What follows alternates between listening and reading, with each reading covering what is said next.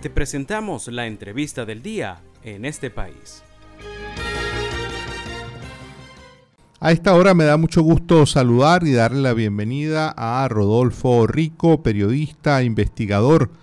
Rodolfo junto con Adrián Pino han publicado un trabajo de investigación sobre la empresa argentina Paramérica, una empresa que durante varios años vendió con sobreprecio toneladas de alimentos a Venezuela.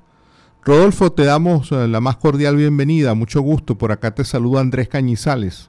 Hola, buenas tardes, Andrés, mucho gusto, gracias a toda tu audiencia.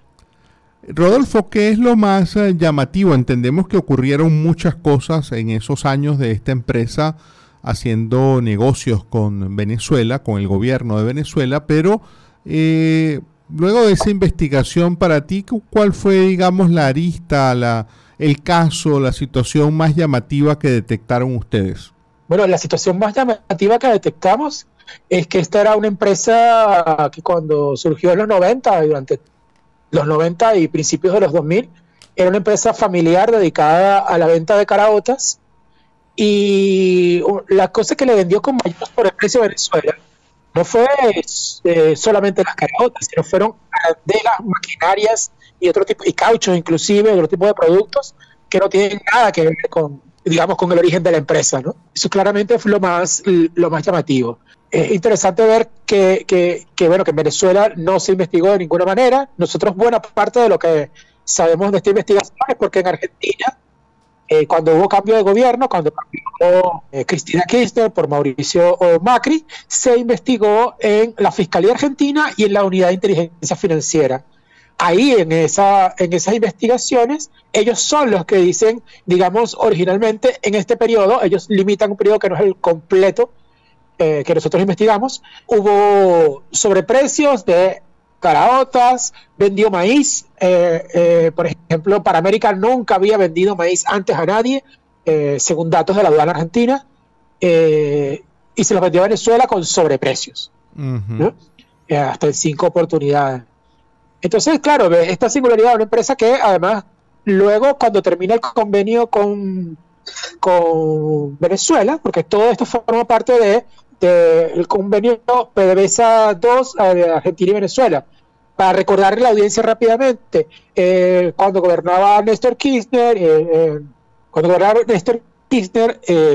Argentina estaba aviada de dólares. Recordemos que Argentina dejó de pagar la deuda unilateralmente y bueno, todos los acreedores del mundo se le fueron encima. Venezuela crea este modelo en el que tiene hace dos cosas, los llamados bonos del sur, ¿verdad? Donde se complementan las deudas de varios países, incluyendo Venezuela, que recordemos Venezuela para el 2009, 2008, era un gran pagador de deuda, era el país con muchos petrodólares en el bolsillo, gastaba a raudales por todo el continente y, digamos, era un buen pagador. Siempre Venezuela había sido un buen pagador de su deuda, ¿no? Entonces, estos fideicomisos que se crearon con PDVSA, se pagaban, digamos, los gastos por adelantado, y bueno, identificaban y permitían a Argentina tener flujo de efectivo, de dólares, ¿no? Entonces era muy buen negocio para los dos gobiernos y para las empresas que estuvieran, digamos, cercanas a esos dos gobiernos. Mm. Hay que decir que Paramérica dice que ellos no tenían ninguna cercanía política, que ellos no son responsables de eso. Pero lo que nosotros identificamos es que, digamos, se repetía consistentemente la venta de productos, los sobreprecios comparados con otros países, de la venta del mismo producto por parte de ellos a otros países. Bueno, uh-huh, nosotros miramos Brasil, que es impresionante, pero era también con otros países. Mm. Una pregunta, Rodolfo. Bueno, una pregunta, voy a citar aquí algo que salió resaltado, el caso, por ejemplo, de un maíz amarillo que fue vendido por un sobreprecio, o sea, 160 veces el precio, es decir, no es que duplicaron el precio, sí, no es que lo triplicaron, sino que el precio de un producto es una cosa exorbitante, ¿no? La cantidad de dinero que cobraron por un producto que tenía un precio muchísimo, muchísimo menor, que es el caso del maíz amarillo. Ese dinero, ¿a dónde fue a parar? ¿Solamente a las manos de esa empresa, de Paramérica? ¿Hay indicios de qué entidades venezolanas también se beneficiaron de esto? Los indicios que tenemos son los siguientes, ¿no? Sabemos que por una base de datos construida por los colegas de Armando.info sobre lo que recibía la aduana de Puerto Cabello, sabemos que PDVSA Desarrollos Urbanos, que Mercal, que La Casa fueron compradores de Paramérica, ¿no? Uh-huh. La información de la base de datos es 2014, 2016, pero... ¿aló? ¿Aló? Sí, te escuchamos, Rodolfo. La información de la base de datos es 2014-2016, pero nos permite, digamos, ver la tendencia, que todo esto era, digamos, además era comprado por el Estado venezolano, por un lado, que es importante, y luego está que otra unidad del Estado argentino hizo una investigación, la Unidad de Inteligencia Financiera del Estado argentino, hizo una investigación en la que ellos identifican lo que llaman ellos un modelo de lavado de activos, no solo con la empresa Paramérica, sino con una serie de empresas vinculadas a este fideicomiso Argentina-Venezuela, ¿no? Porque uh-huh. Hay que decirlo, nosotros con anterioridad Adrián y yo hicimos una investigación similar con la empresa Tres Arroyos, uh-huh. que era exportadora de pollo de Argentina, donde también hubo un patrón similar, pues pollos vendidos a unos precios descaradamente altos, consultorías vendidas a precios descaradamente altos, ¿no?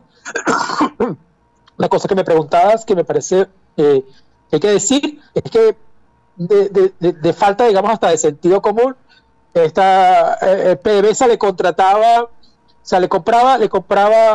a caraotas a América, pero además... los contrataba, como decía, PDVSA Desarrollos Urbanos,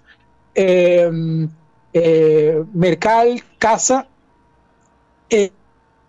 Agencia Financiera Argentina, dice que, porque bueno, esta empresa Paramérica creó empresas en Panamá y en Islas Vírgenes, y la Unidad de Inteligencia Financiera Argentina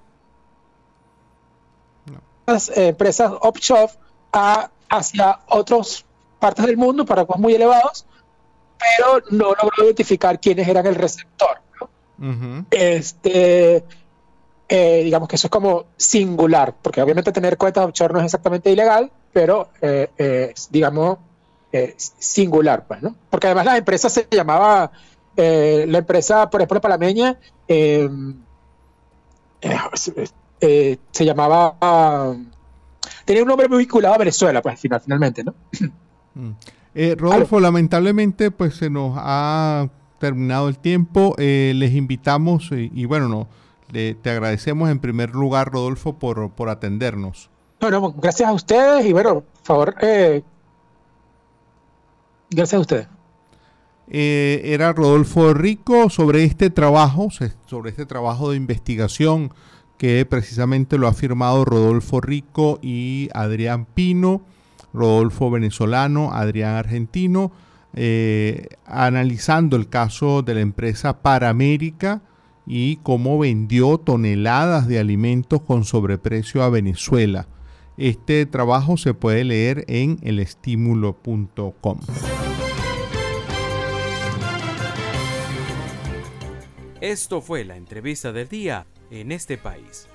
Para conocer más el programa, síguenos en nuestras cuentas en redes sociales. Estamos en Twitter e Instagram como @enestepaisradio y visita nuestra página web www.enestepais.info.